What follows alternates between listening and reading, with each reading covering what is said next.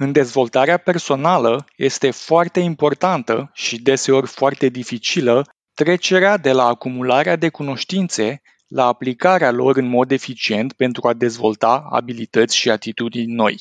Sunt Eduard Dezeanu și astăzi, la The Good Life, discut despre cum să faci trecerea de la teorie la practică cu Dragoș Apostu, Learning Program Manager pentru UiPath.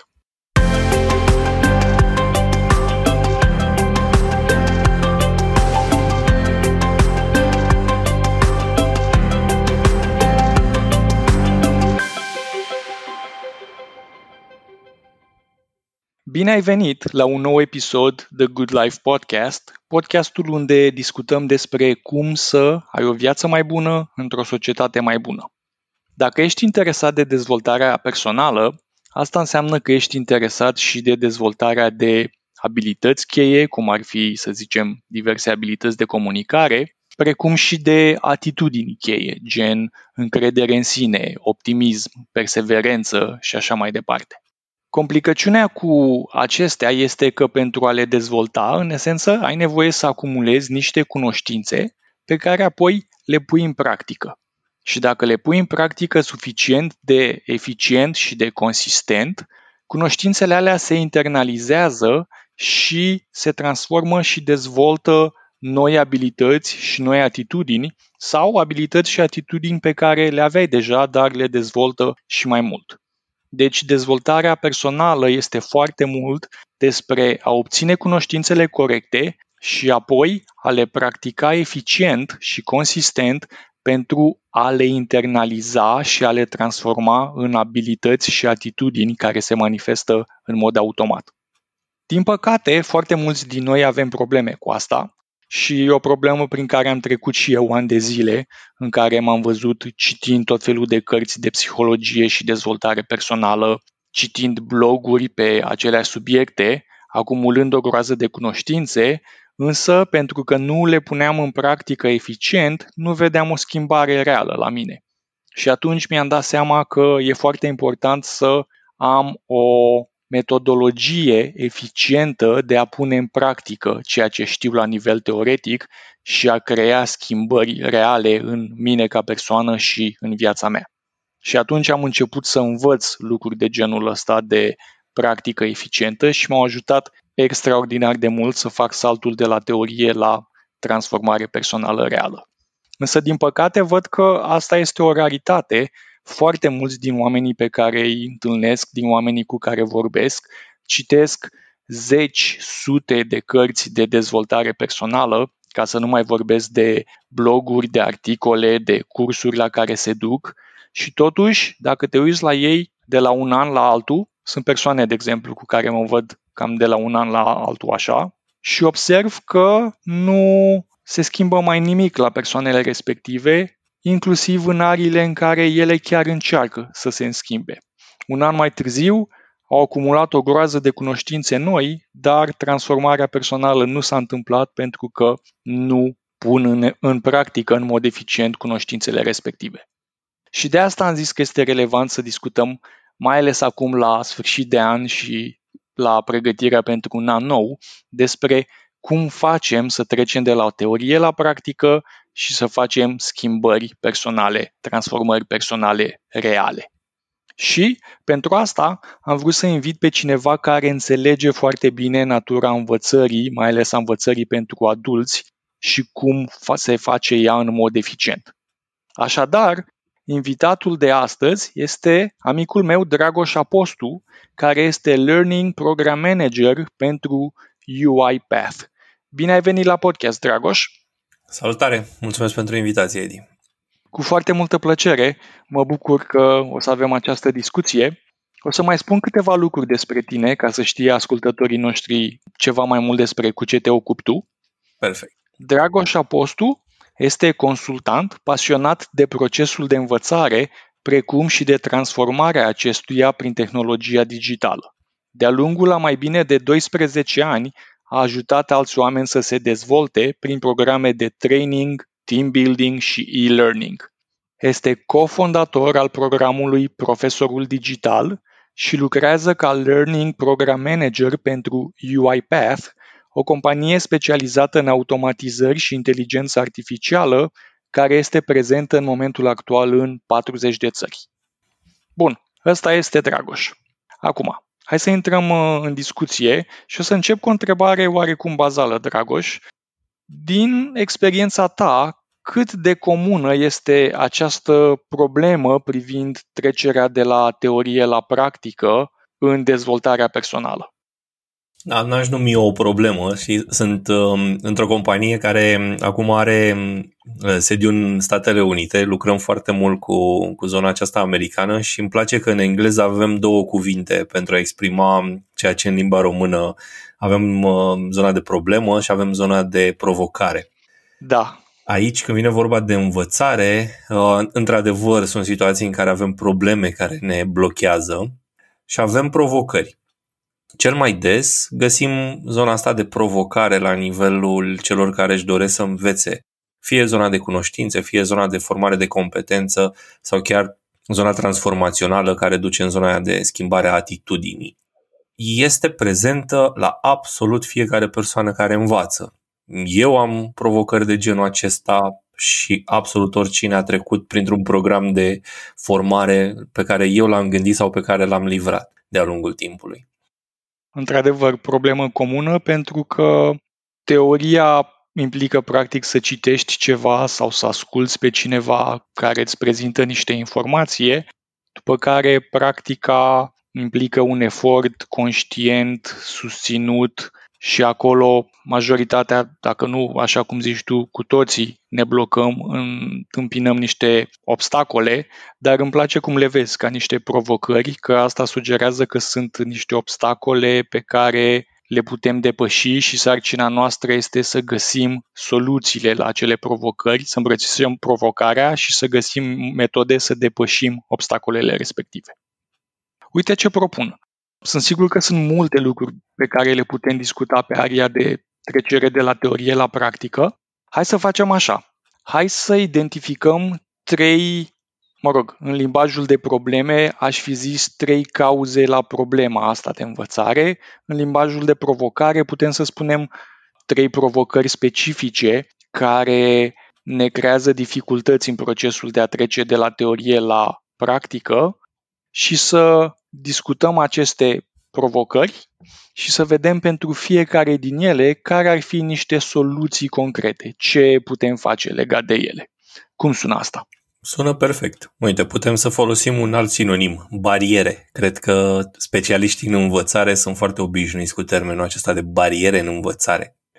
Da, din nou, e un limbaj uh, mai empowering, ca să zic așa, pentru că, în general, o barieră poți să o treci. Când îți imaginezi vizual o barieră, e ceva peste care, cu niște strategie, cu niște efort, probabil, poți să o treci. Mm-hmm. Dar poți, asta, asta este important. Da, da. Ok.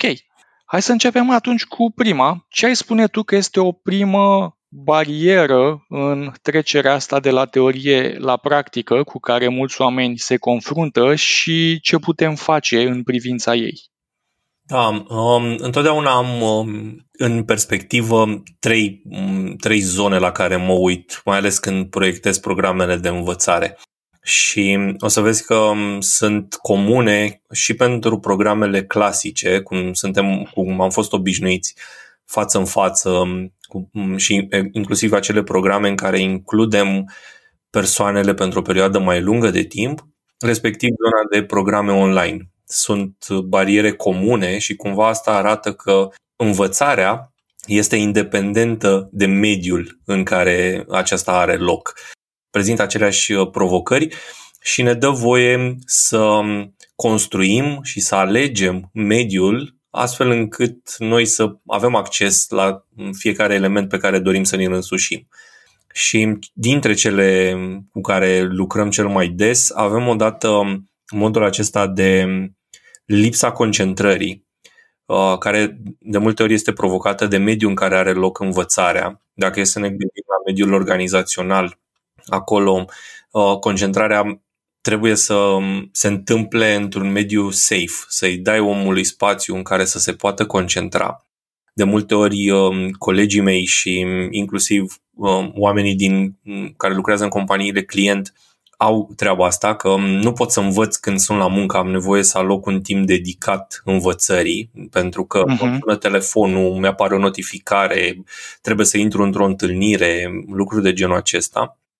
Un alt aspect ține de experiențele negative pe care oamenii le-au avut în relație cu um, un anumit tip de învățare. Și este exemplul clasic cu acea materie unde facem multe calcule.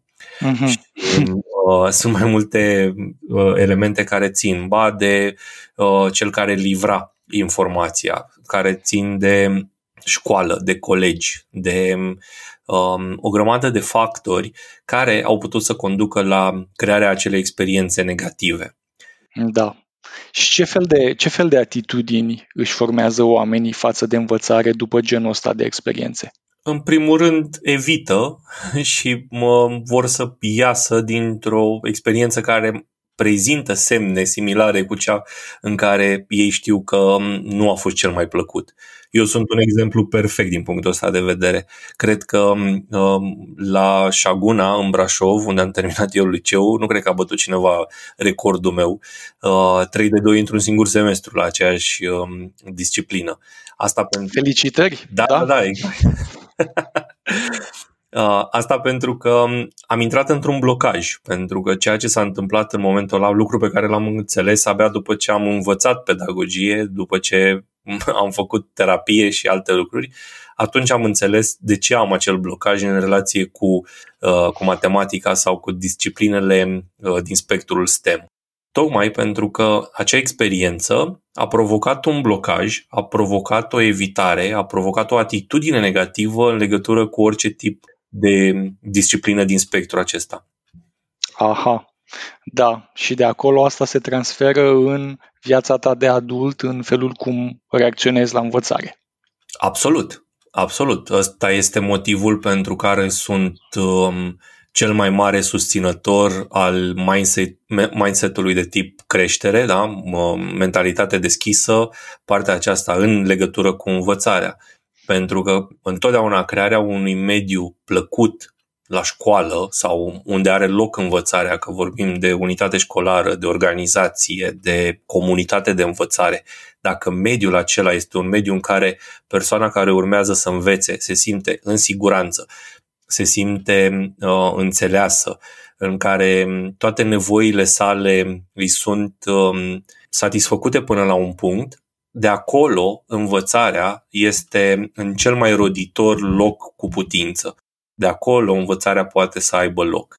Indiferent care este subiectul pe care ne concentrăm. Poate să fie uh, știință, poate să fie, um, nu știu, pedagogie, poate să fie economie. Da, am înțeles.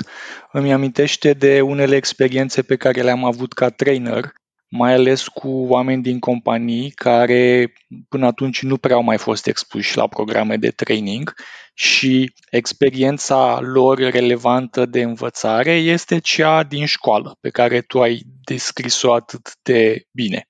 Și atunci ei când vin la un training, au atitudinea de elevul care vine la școală în fața profesorului și îi vezi din start cum sunt uh, sceptici, reticenți, de la început întreabă uh, da, când e prima pauză, da, când mâncăm, da, nu știu ce, mi s-a întâmplat să-mi zică domnul profesor, trebuie să explic în mod repetat, nu sunt profesor, nu vorbiți cu dumneavoastră, vorbiți cu tu, eu sunt Eddie, nu sunt dumneavoastră, uh-huh. chestii de genul ăsta și exact cum zici tu, să lucrezi foarte mult la a crea un mediu care le arată că asta nu e școală și cumva să anulezi bagajul ăsta cu care au venit, să-și dea seama că e un alt mediu de educație pentru adulți în care colaborăm pentru a învăța și pentru a crește, în care ne tratăm ca de la egal la egal, ca doi adulți, avem o discuție matură în care negociem împreună regulile trainingului și în care este safe să-ți exprimi opiniile, să critici, să zici ce ai de zis.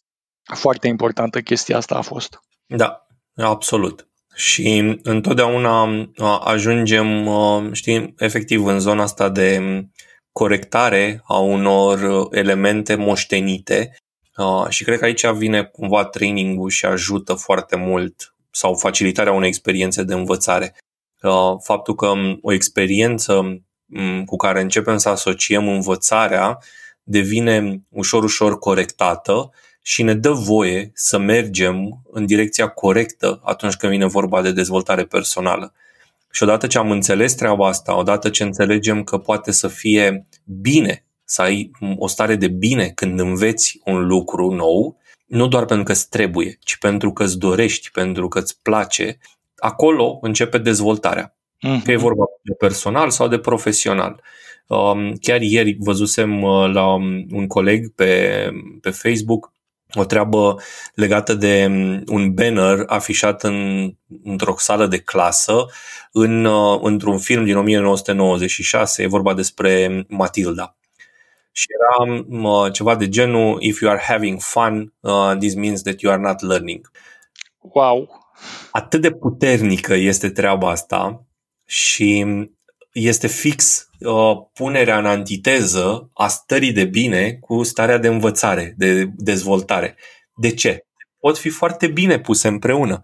Și uite cum asocierea cu o experiență negativă pe parcursul vieții, următorii 10-15 ani de când ai absolvit o formă de, de formare, o formă oficială de, de școlarizare, ajunge să te afecteze chiar și într-un mediu care, dacă e să ne gândim la companiile mari, organizațiile non-profit, nu mai sunt atât de formalizate, în care oamenii chiar sunt încurajați să se simtă bine la locul de muncă. Și cu toate astea, dezvoltarea se blochează în niște bariere care sunt din spate moștenite. Da. Și care, din fericire, se rescriu, dar na, durează timp și e nevoie de anumite experiențe noi de învățare pentru a-ți da seama că, ok, aici lucrurile se fac altfel și să te pui în cumva mindset-ul potrivit pentru învățare. Uh-huh. Și uite, așa ajungi, apropo de mindset, ajungi în uh, mentalitatea personală și care poate să fie din nou o barieră în calea învățării. Uh, foarte mulți adulți continuă să creadă că învățarea se face după anumite metode sau că este ceva ce are loc doar până la o anumită vârstă. Și aici apar rezistențe, apar um, și au fost văzute anul acesta din plin, pentru că au fost toți, am fost forțați să schimbăm rapid pe orice mod în care eram obișnuiți să lucrăm, să adoptăm da. foarte rapid zona de online, de tehnologii noi, de lucru la distanță. Să învățăm să lucrăm într-un mod uh, nou. Să, să învățăm să lucrăm, să interacționăm cu ceilalți și să socializăm, să învățăm multe lucruri să facem într-un mod nou, mai ales prin tehnologiile online. Uh-huh. Și uite așa, um, toată zona asta care ține de niște bariere care sunt atât dispoziționale, sunt atitudinale și sunt interne, vezi, e foarte greu. Dacă nu, nu ești interesat să afli exact uh, ce blochează atitudinea uh, unui, unei persoane care urmează să învețe să se dezvolte, e foarte greu să pătrunzi dincolo de uh, ce se vede în sală și să ajungi să implici real în procesul de, de dezvoltare. Și toate percepțiile și sentimentele ajung să îi îndepărteze pe, pe foarte mulți adulți de educația care are loc la vârsta la care ei se află. Și atunci inclusiv însușirea abilităților necesare la locul de muncă, abilitățile necesare pentru a accesa oportunități noi, pentru a crea, pentru a trece dincolo de un anumit status quo, aici sunt acele, acele bariere. Și aici e diferența dintre mentalitatea de creștere și mentalitatea fixă. Cred că ce se întâmplă aici cu mulți oameni este că ei confundă ceea ce observă că se întâmplă cu ceea ce poate să se întâmple. Și anume observă că foarte mulți adulți, marea majoritate, după o anumită vârstă, nu se mai schimbă.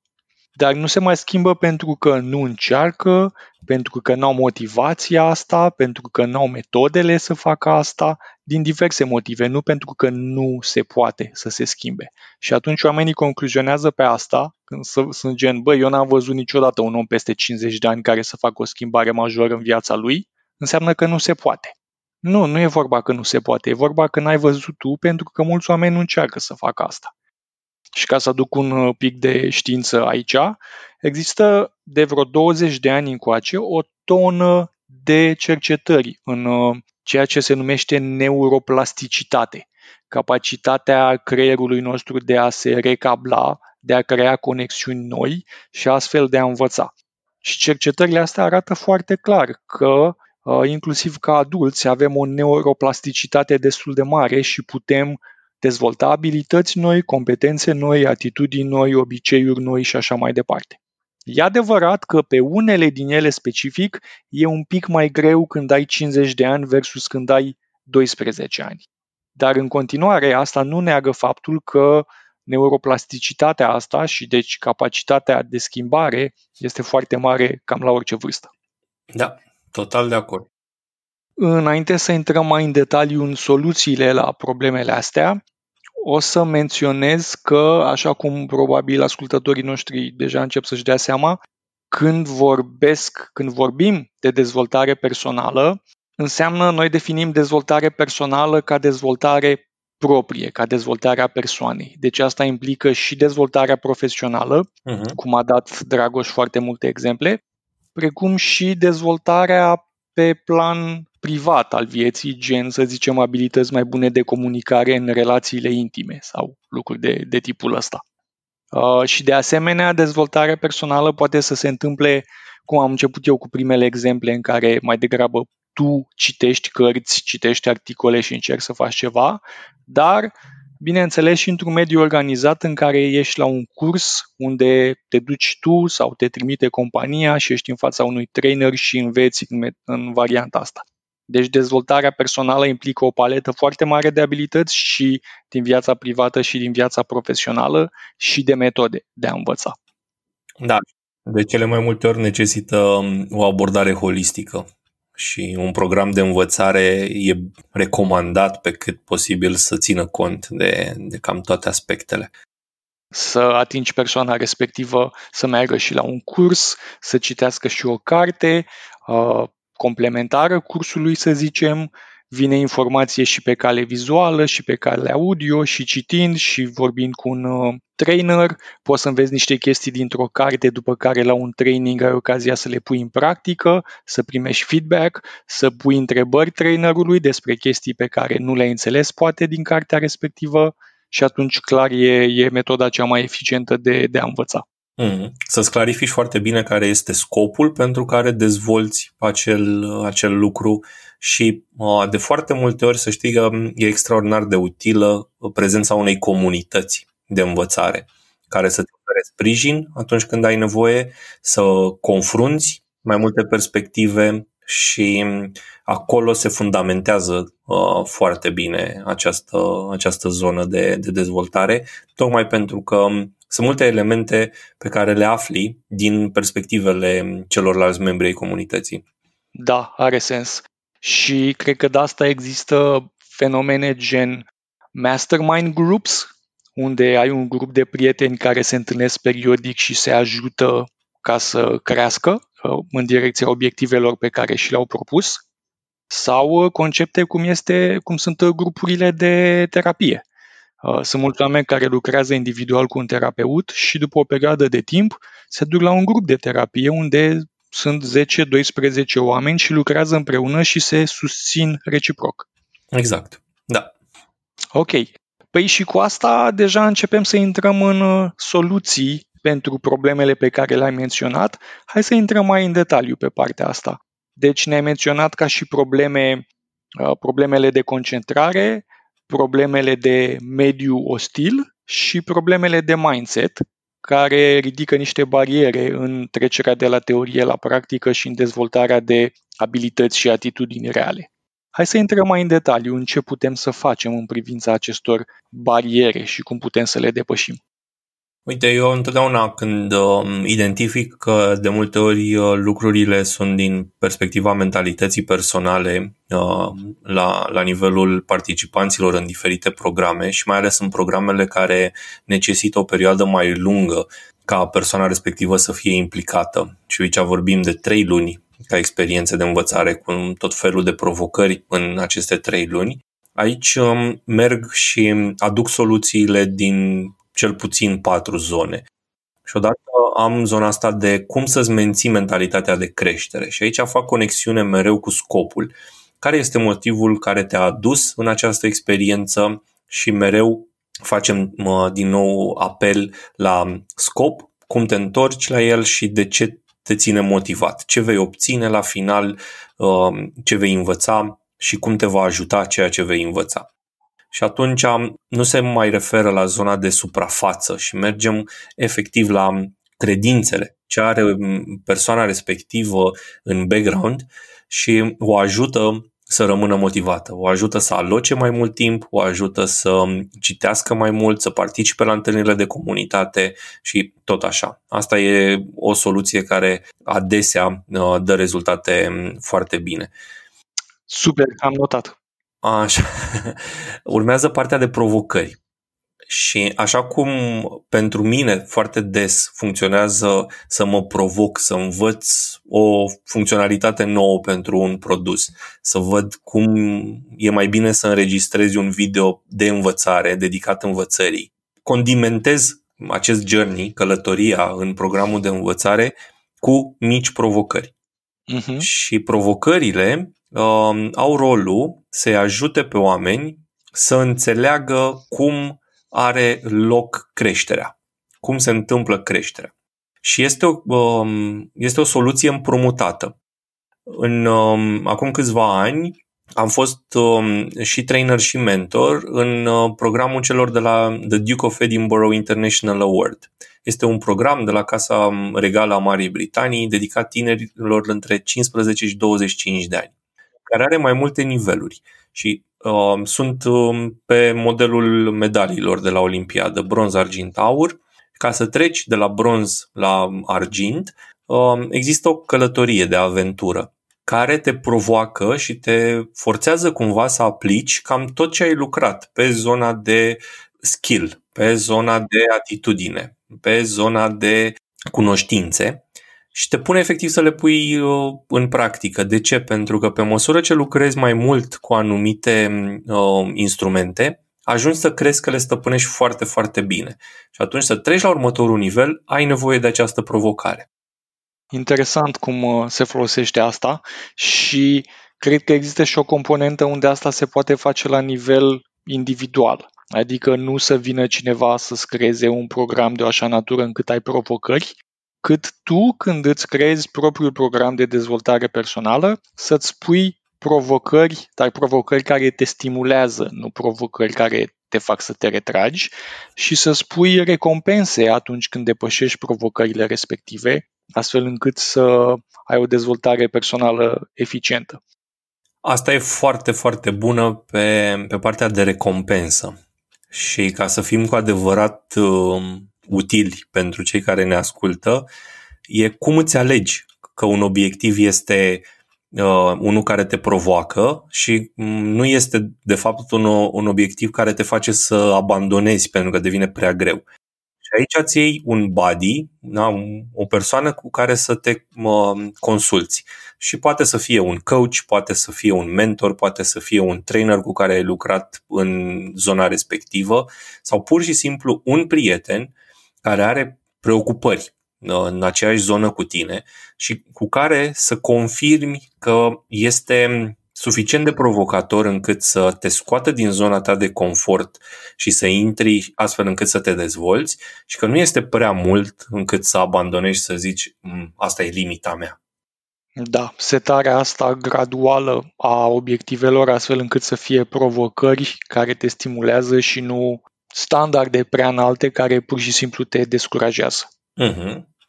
Și uite, așa ajungem în zona de, de eșec și de greșeală. Ce se întâmplă? Pentru că nu suntem scutiți. E posibil să avem eșec fără probleme sau să greșim în timp ce vrem să depășim provocarea respectivă.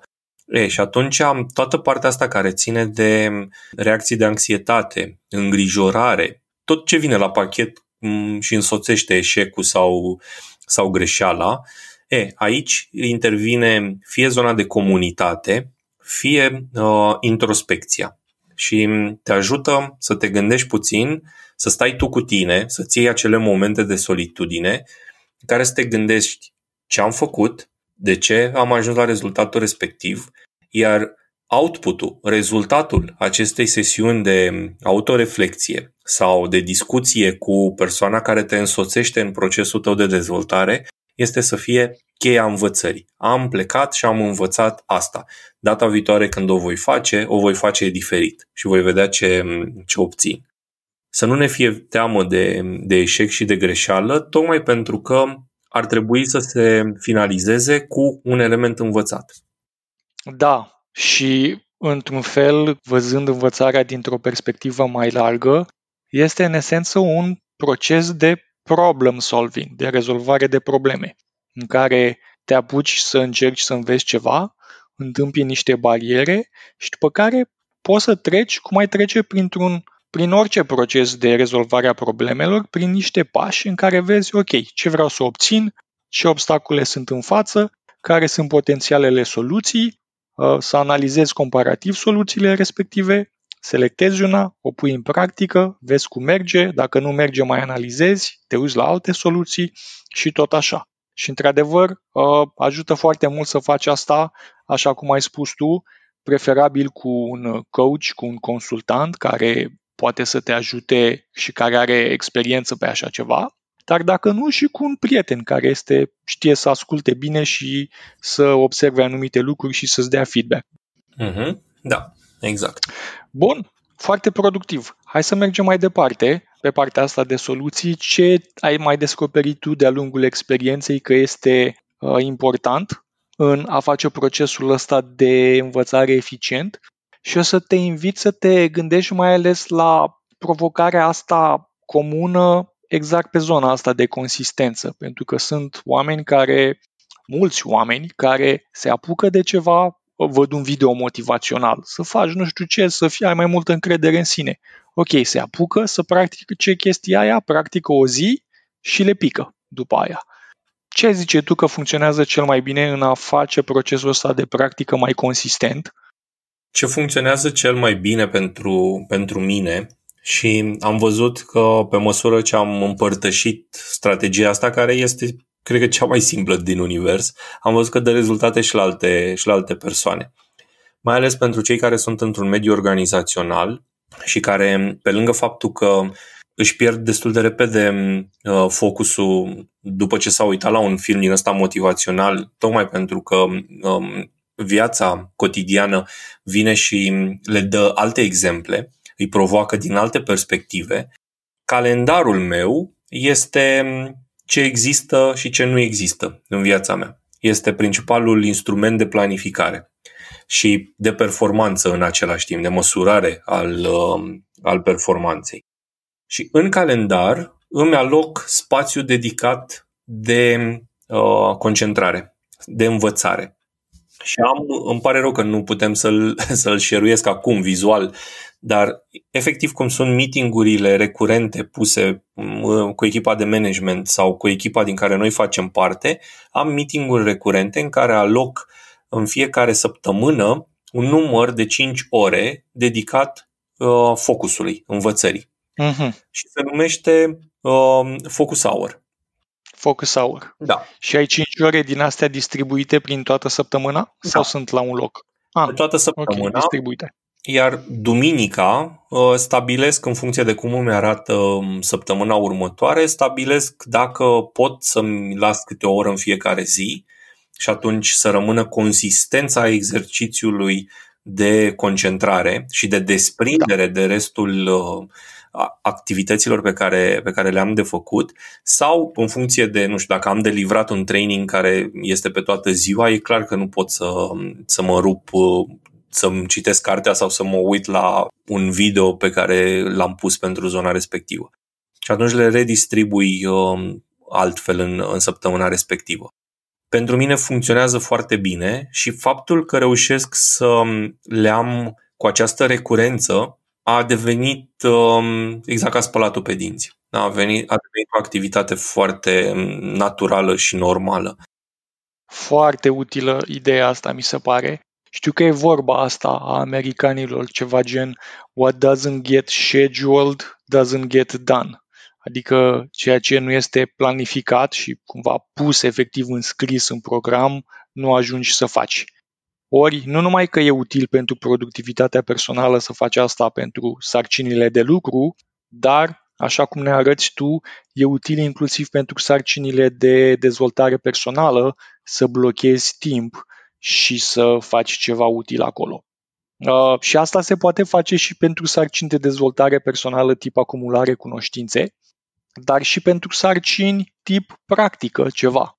Gen, dacă eu vreau să îmbunătățesc abilitățile de vorbit în public, îmi pun o oră în care pur și simplu uh, practic la mine în casă un discurs și mă înregistrez audio și după care ascult înregistrarea și după care pe baza a ceea ce vreau să corectez, mai fac o dată discursul ăla și îl înregistrez din nou și fac asta, să zicem, de trei ori într-o oră. Absolut, mai ales că pe partea asta digitalul te poate ajuta foarte tare și să fii foarte eficient, pentru că în PowerPoint, de exemplu, există o funcție nouă care se numește Presenter Coach și care îți monitorizează și îți corectează inclusiv discursul. Poți să ai, pentru cei care vor să livreze discursuri în limba engleză, ai varianta de spelling și de grammar care îți zice cât de coerent ai fost, care a fost pace-ul de livrare al discursului și tot așa. Și atunci ora respectivă pe care tu o dedici pentru a exersa un discurs, dincolo de faptul că ai investit timpul respectiv și ai exercițiu, primești și feedback. Și dintr-o dată, experiența este rotundă. Ai feedback, ai și timp investit, lucrurile încep să capete foarte mult sens odată ce începi să faci, uh, să faci exercițiul ăsta. Inclusiv pe telefoanele mobile au început să apară funcții precum Zen Mode, în care plan- uh, programezi telefonul să nu mai primești timp de o oră sau de cât vrei tu, poți să stabilești orice interval de timp, să nu mai primești nicio notificare și să-ți alegi persoanele de la care uh, să sune telefonul atunci când ei apelează. Uh-huh. Și atunci focusul este cu adevărat um, pe ce ai nevoie. Da, uite cum ne ajută tehnologia dacă știm să o folosim în mod eficient și, bineînțeles, dacă știm că se dezvoltă astfel de lucruri și de asta sunt importante genul ăsta de discuții. Eu, de exemplu, habar n-aveam că PowerPoint are funcția asta care face așa ceva. Da, da. Bun. Sunt, bineînțeles, activități de dezvoltare personală pentru care poți să-ți blochezi timp privat și să le faci atunci. Sunt însă și altele pe care nu poți să le practici sau cel puțin ai nevoie să le practici și în situații reale, integrate în sarcinile tale de zi cu zi. De exemplu, dacă eu vreau să îmbunătățesc capacitățile de comunicare la ședințe, în timpul ședințelor, uh, am avut de-a lungul anilor o groază de clienți cu care am lucrat pe genul ăsta de abilități de comunicare. E, sigur, noi putem să practicăm niște chestii în ședința de coaching, niște tehnici de comunicare și să primească feedback. Omul ăla mai poate tot la fel să-și blocheze timp el în care practică în fața oglinzii diverse tehnici. Dar, pe lângă astea, este foarte important să practice în ședința respectivă. Și atunci Apropo de problema asta, bariera asta cu concentrarea pe care ai menționat-o, acolo ce se întâmplă este că mintea ta, în esență, în mintea ta e o competiție între mai multe chestii. Că ai nevoie să fii atent la ședință, ai nevoie să te gândești la lucrurile pe care le spui, la să scoți din memoria ta cunoștințe profesionale pe care le folosești în ședință și în același timp să-ți amintești că tu ai de practicat o anumită strategie sau tehnică de comunicare să faci aia conștient. Și de, deseori ce se întâmplă cu oamenii este că intră în ședință și uită complet că au ceva de practicat. Intră pe pilot automat, fac ce fac de obicei, sunt atenți la ședință, iau notițe, ies și două ore mai târziu sunt băi, băga mea și picioarele, eu trebuia să practic nu știu ce strategie de comunicare și am uitat complet, de-abia acum mi-am amintit. Ce recomanda în genul ăsta de situații oamenilor? În care într-un fel e o competiție mentală între mai multe sarcini și sarcina asta de a practica ceva în mod conștient cumva este uitată sau dată la o parte. Asta întotdeauna e, e o provocare și pentru noi, pentru persoanele care însoțesc în experiența de învățare alte persoane. Și mai ales când vine vorba de formarea de, de aptitudini. Pentru că aici, um, pe lângă competiția care este la nivelul fiecăruia dintre cei care învață, este și competiția noastră cu prioritizarea și urcarea pe listă a lucrurilor pe care trebuie să le exerseze. Și de multe ori concurezi cu acele elemente din agenda care țin de rolul pe care îl ocupă sau de familie sau așa. Și aici întotdeauna vin și îi rog să, să pună pe agenda, pe primul loc, ce au de exersat. Mm-hmm. Și să se gândească că odată ce reușesc să uh, ducă zona asta la nivel de master, da? la modul în care eu pot să gestionez treaba asta foarte simplu, încât să nu mă mai gândesc la ea, pentru că știu deja că o fac natural. Da, s-a automatizat, ok. Va avea toată lumea de câștigat. Atât eu, cât și colegii mei, cât și organizația, dacă vorbim de cineva care este în, uh, într-un mediu organizațional. Dar cu siguranță și persoanele din familie vor să vadă diferența și vom avea cu toții de câștigat. Prin urmare, ăsta este motivul pentru care merită să prioritizezi, să exersezi, să aloși timp și poți chiar să anunți că urmează să exersezi ceva sau că ești implicat într-un exercițiu de dezvoltare și că este important și că urmează să. Foarte tare asta. Să le spui celorlalți și atunci, în momentul în care știi și că ceilalți știu că tu ești într-un exercițiu de dezvoltare personală, cred că ți-e mult mai ușor în timpul, să zicem, ședinței respective, să îți amintești ceea ce ai de practică și să nu iasă din mintea ta și să intri pe, pe alte chestii. Da, și de cele mai multe ori ce am observat este că îți câștigi și suporteri. Și atunci uh, sunt persoane care te susțin în, uh, în exercițiul respectiv. Ce spui tu cumva este în zona, dacă înțeleg bine, în care cumva îți setezi un fel de chestii care funcționează ca remindere, că băi, eu am ceva de practică, astfel încât să nu ajungi să te pierzi în timpul, din nou, pe exemplu nostru, în timpul ședinței și să te duci tras de val de lucrurile la care erai atent înainte și să rămâi pe lucrul respectiv pe care tu îl practici. Absolut, da tot în zona asta de remindere, eu am observat că merge, am observat că merge lucrând cu clienți în coaching, uh, să facă, le-am recomandat să facă niște exerciții în care, să zicem, înainte de ședință, cu 10 minute, închizi un pic ochii și te vizualizezi în ședința respectivă și vizualizezi că practici chestiile respective. 10 minute înainte de ședință, atât. După care, când intri în ședință, după exercițiul ăsta de vizualizare, sunt șanse mult, mult mai mari că o să ții minte să practici lucrul respectiv, pentru că tocmai l-ai simulat înainte de ședință. Iarăși e ceva care funcționează pe sistemul de reminder, funcționează ca un reminder și a funcționat foarte bine pentru clienții cărora le-am recomandat strategia asta. Ce am mai făcut și ce am mai, uh, ce am mai utilizat cu foarte mult succes și tot din zona de reminder, dar doar dus um, la un nivel puțin mai complex și implicarea inclusiv a oamenilor din jurul tău. Partea aceasta de um, comunitate. Apropo de anunțarea că ești implicat într-un program de dezvoltare și că este important pentru tine și că vrei să obții rezultate, să îți alegi un coleg căruia să îi dai um, obiectivul tău, da? îl, uh, îl transferi către el la modul în care vezi că până săptămâna viitoare trebuie să exersezi de două ori în ședințe două, trei tehnici de comunicare, da? de exemplu. Te rog să mă suni sau să-mi scrii săptămâna viitoare, marți, la ora 13, să mă întrebi cum m-am descurcat. Pentru că de foarte multe ori faptul că fac exercițiul ăsta mă responsabilizează tot pe mine. Uh-huh. Să fac astfel încât dacă mă sună sau mă, îmi scrie, să pot să răspund. Să nu fie nevoie să zic, scuze, n-am, n-am făcut. Da, foarte util.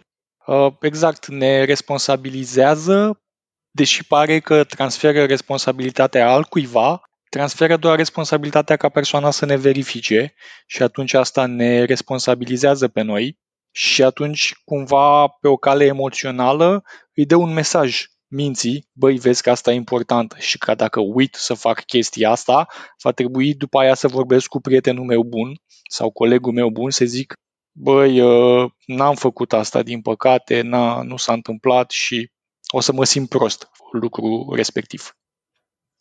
Bine, păi uh, eu zic că am discutat o paletă foarte utilă și foarte largă de idei până acum și cei care ne ascultă cu siguranță le vor putea folosi și vor vedea rezultate reale. Așa că hai să ne oprim aici și o să te rog, Dragoș, să ne lași niște date de contact, astfel încât ascultătorii noștri să știe unde pot să mai dea de ceea ce scrii tu, cum să te contacteze, cum să dea de tine. Da, Uh, timpul meu se împarte între, între UiPath și profesorul digital. Uh, la UiPath mă puteți uh, contacta pe LinkedIn, uh, căutați acolo Dragoș Apostu și o să vedeți uh, cum, uh, cum ne putem conecta și să discutăm despre automatizare, transformare digitală, inteligență artificială și alte subiecte din acestea, inclusiv mutate în zona de învățare, pentru că pe lângă faptul că nouă ne place să spunem că transformăm uh, munca uh, în viitor. Echipa de învățare are același slogan, dar adaptat pe zona de învățare din viitor. Reboot learning, not only reboot work. Iar uh, la profesorul digital, um, pe Dragoșaron profesoruldigital.ro și site-ul este profesoruldigital.ro Um, acolo dezvoltăm programe de învățare dedicate profesorilor din uh, România să se împrietenească mai repede cu tehnologia, să găsească răspuns la întrebările pe care le au în legătură cu mm, transferul acesta mm, al lecțiilor din mediul clasic în zona online. Și începem să vorbim de pedagogie digitală de faptul că există de foarte mult timp o meserie care se numește instructional designer și care ușor, ușor începe să transfere foarte multe cunoștințe și competențe către zona profesorilor. Uh-huh. Cu asta, cu asta ne ocupăm noi acolo și cam asta, cam asta discutăm prin cursurile pe care le facem, prin masterclassurile pe care le organizăm. Iar în rest, oriunde pe rețelele sociale Dragoș Apostu și, și mă veți găsi. Bine, foarte fain. Îmi place foarte mult ideea asta cu proiectul cu profesorii, mai ales că ei deseori sunt ignorați în învățarea pentru adulți. Adică corporațiile deseori investesc zeci, sute de mii, uneori milioane de euro în programe de dezvoltare pentru angajații lor dar dacă ești profesor într-o școală la stat, nu prea o să primești așa ceva și apreciez când văd genul ăsta de programe gândite și pentru profesori, că și ei au nevoie de foarte multă învățare din multe puncte de vedere. Absolut. Și sprijin. Uh, ei reușesc să facă o muncă extraordinar de, de valoroasă pentru, pentru viitorul fiecăruia dintre, dintre noi și au nevoie de acest uh, sprijin atunci când uh, poate fi oferit către, către ei. Absolut, absolut. Bine, Dragoș, îți mulțumesc foarte mult pentru participarea la podcast. A fost o discuție foarte interesantă și sper să te mai avem ca invitat cât mai curând. Cu mare drag. Mulțumesc frumos de invitație. Cu plăcere. Și cu asta încheiem un alt episod al The Good Life Podcast care este al 10-lea episod și este și ultimul episod din acest an. În general nu prea folosesc conceptele de sezoane pentru podcasturi, dar dacă ar fi să folosesc, aș zice că este ca și când încheiem un sezon, încheiem primul sezon cu 10 episoade al acestui podcast. Așa că, de data asta, pe lângă recomandările tipice de a te abona la podcast și de a da share la acest episod dacă ți-a plăcut, o să te invit și să treci prin episoadele vechi și să vezi din cele pe care încă nu le-ai ascultat, care îți fac cu ochiul și să le asculți. Există o groază de material valoros în aceste episoade. Dincolo de asta, un mic anunț, pentru că am încheiat acest ciclu de 10 episoade și pentru că uh, este și final de an, o să luăm o mică pauză și când spun mică, chiar este mică, în sensul că dacă de obicei episoadele apar o dată la două săptămâni, de data aceasta, în esență, o să sărim un episod și următorul episod, episodul 11 sau, hai să zicem, primul episod din al doilea sezon, o să apară peste 4 săptămâni, nu peste 2 săptămâni. Asta înseamnă mai exact că pe 21 ianuarie ne vom auzi din nou la următorul episod The Good Life Podcast. Până atunci, sărbători fericite, un an nou cât mai bun, multă sănătate și multă fericire!